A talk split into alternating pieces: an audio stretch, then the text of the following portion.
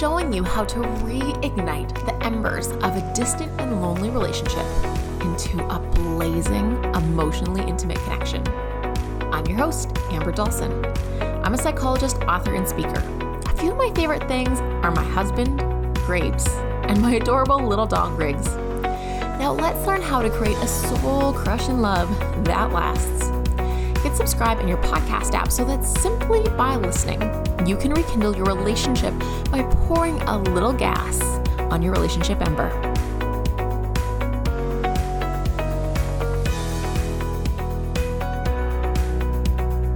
This podcast is for informational purposes and should not be misconstrued for specific relationship advice. For advice for your specific relationship, seek a local couples therapist for relationship counseling or couples therapy. Welcome back. In this episode, we are talking about a little mistake that couples make that has a big impact in a not so helpful direction. It's a mistake I have been guilty of making in my relationships too. And I want to know are you making this mistake and how do you prevent it? In this episode, I'm going to tell you a story about a couple that comes right from the couples therapy room. I was the therapist. So the content of this episode is real. The names have been changed for confidentiality purposes. So there I was, sitting and watching Dwayne and Nancy, and Nancy had brought up a complaint that we had talked about it, and Dwayne was sharing his side. Nancy had tears sliding down her face as she spat out, He doesn't hear me. I turned to her and I empathized and I said, I know. It's very frustrating, and I can see how angry you are about that. I also know he's trying to tell you that he doesn't feel heard either. Are you in a place right now where you're ready to hear him too? Nancy glared and replied, I'm glad he doesn't feel heard. Now he knows how it feels. Sinking into his chair, Dwayne muttered, I almost never feel heard. It's like your way or the highway. I did a technique called doubling. This is where I try to restate what the person has just said, and I pre- pre- pretended to be Dwayne and spoke to Nancy. This is what I said Nancy, Sometimes I feel very small in this relationship. At times, it's like I'm a child with no power. I just have to do what you want. I have to pay close attention to validate your feelings and hope that I don't get it wrong and hope I don't get in trouble. It's like I'm walking on eggshells and I really don't want to break any of the eggshells. And when I do break an eggshell, it's like I'm going to get punished. And when I do eventually break an eggshell, it seems to happen. I do get in trouble. Nancy, I want to get it right for you. I want to validate your feelings. I just don't want to feel in trouble all the time. And I too want to be heard and validated. Nancy softened a little and leaned in. She said, Dwayne, is that right? He said, Yeah. I asked Dwayne to share with Nancy the parts of that that seemed to land, the parts of that were, that were true for him, and tell her again. Dwayne turned to her and said, Nancy, sometimes I do feel small.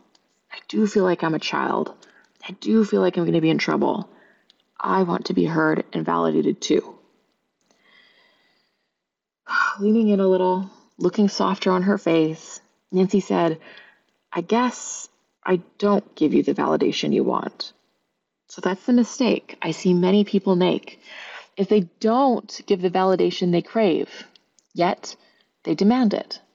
I've been guilty of that when I'm so hurt, when I feel so frustrated, I can get very polarized in seeing a situation my way only.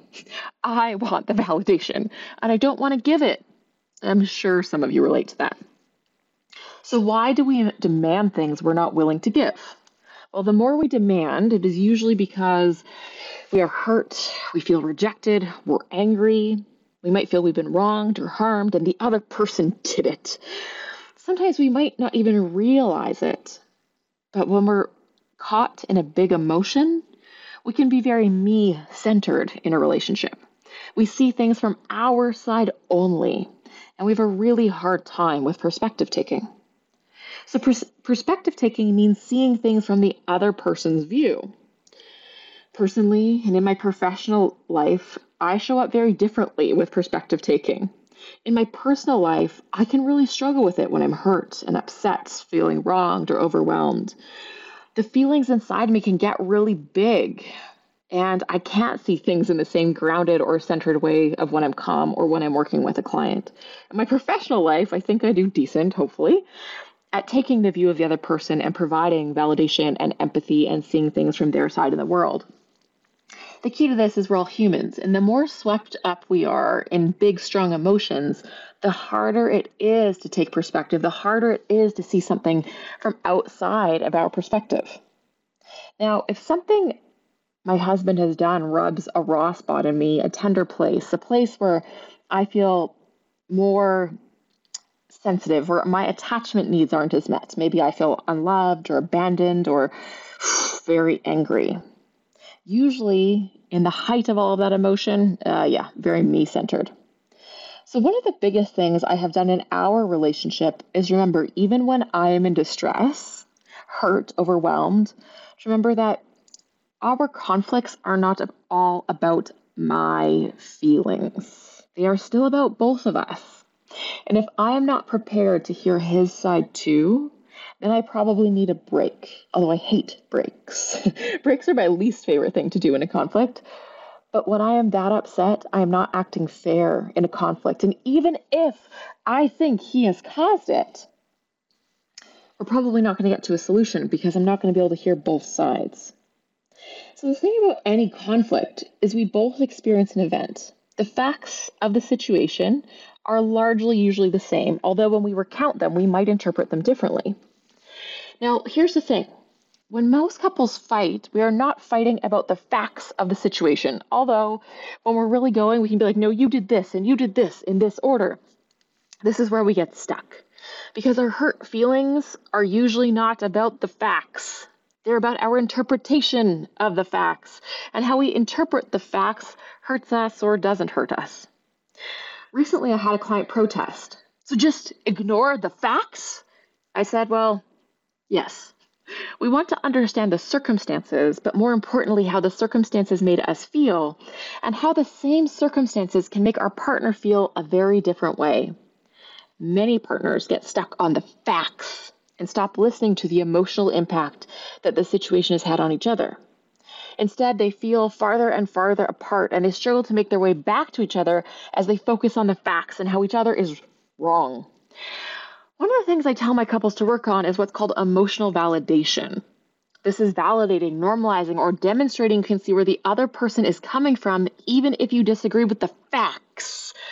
You can see it from their perspective, their emotions. Because here's the thing when we feel validated, normalized, supported, it is easier for us to come to agreement or even change our minds, see our partner's view. It's hard to do, but it's a skill we can learn. Like any new skill, like riding a bike. How did you do the first time you rode your bike? You probably need some training wheels, someone to hold you up. But once you've got the swing of it, riding a bike takes almost no effort at all. The same thing can happen with, with emotional validation. You just need some practice. So, if you want to learn a little bit more about emotional validation, check out the Emotional Intimacy Blueprint. What the Emotional Intimacy Blueprint is, is it's a quick mini course I've cultivated, developed, I don't know why I said cultivated, created, that goes over the seven pillars of emotional intimacy and how to implement some of these tenets into your relationship quickly to rekindle your emotional connection. In this, we go over when to use emotional validation and some emotional emotional validating statements. Now, validation is only part of one of the modules, one of the one of the seven pillars, but it can be something that is helpful to incorporate into your relationship to increase your connection. So, to learn more about the emotional intimacy blueprint, just check click the link in the show notes so that you can figure out how to watch the six bite sized videos and get some tools to create a loving connection that lasts. Anyways, back to Nancy and, and Dwayne. We can take one of his comments and break it down and think about how we provide emotional validation. So, as he sinks into his chair, he mutters, I almost never feel heard. It's like your way or the highway. To give emotional validation, Nancy would likely have to pause, refrain from judging his statement or defending herself, and seek to understand what he is saying and communicate to him that she understands it. Here are some examples of what she could say. She could just say, I get it. She could say, You feel like it has to go my way. She could say, That must be frustrating. If she wanted to add in some agreement, if she could see that that happens sometimes, she could say, Yeah, sometimes I do think things should only go my way. I could see how you don't feel heard. The catch here is you don't need to agree, you just need to demonstrate with your words that you can see that from their perspective, this could make some sense. Validation could also be saying, I hear you think it's my way or the highway and you don't feel heard. Is there anything else you want me to know? Are you ready for me to share my view? So, when we make someone feel more heard, more validated, it's easier for them to hear an opposing view. It doesn't mean the conversation will work out, it just increases the chances. So now, if Nancy has validated Dwayne's view, she could say something like, I wish you heard me. Maybe sometimes I get really upset and I want it my way because in the moment I don't feel heard. Now I need you to show me you're listening. Now, if Dwayne was really on his game and was ready to validate her back, he could say, Yeah, I know you want to be heard. Or it makes sense you get upset when you don't feel heard. I get it. I can show you I'm listening. Now, validation is hard. It takes practice. And that's why in the Emotional Intimacy Blueprint, I've created a worksheet for you to write out some phrases so you can practice using emotional validation. So in this case, the mistake is not giving the validation she craved. Like I said, I see this all the time in my practice. We demand it from our partners, but we struggle to give it. And yeah, some people are giving it and their partners struggle to get it back. That sucks. And that might be a clue. You, you and your partner need a little help communicating, practicing some relationship skills so that both of you can have your needs met. I know for me, this was a really hard thing to wrap my head around in my personal relationships. To take perspective, to normalize, and to validate. A lot of unhelpful beliefs got in the way, like they don't deserve it or it doesn't feel genuine. But I knew what the relationship research said, so I gave it a try. And to my surprise and delight, I haven't needed to go back to not validating my partner because the conversations go better when I validate my partner's view too. So here's the thing about trying a skill like this if you try it and it doesn't work, you can always go back to doing what you did before. So hey, just give it a whirl.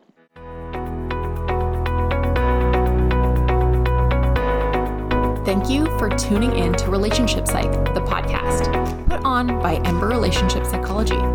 If you're looking for more free relationship help or advice that comes straight from the couples therapy room, check out the free resources and the blog at www.emberrelationshipsychology.com.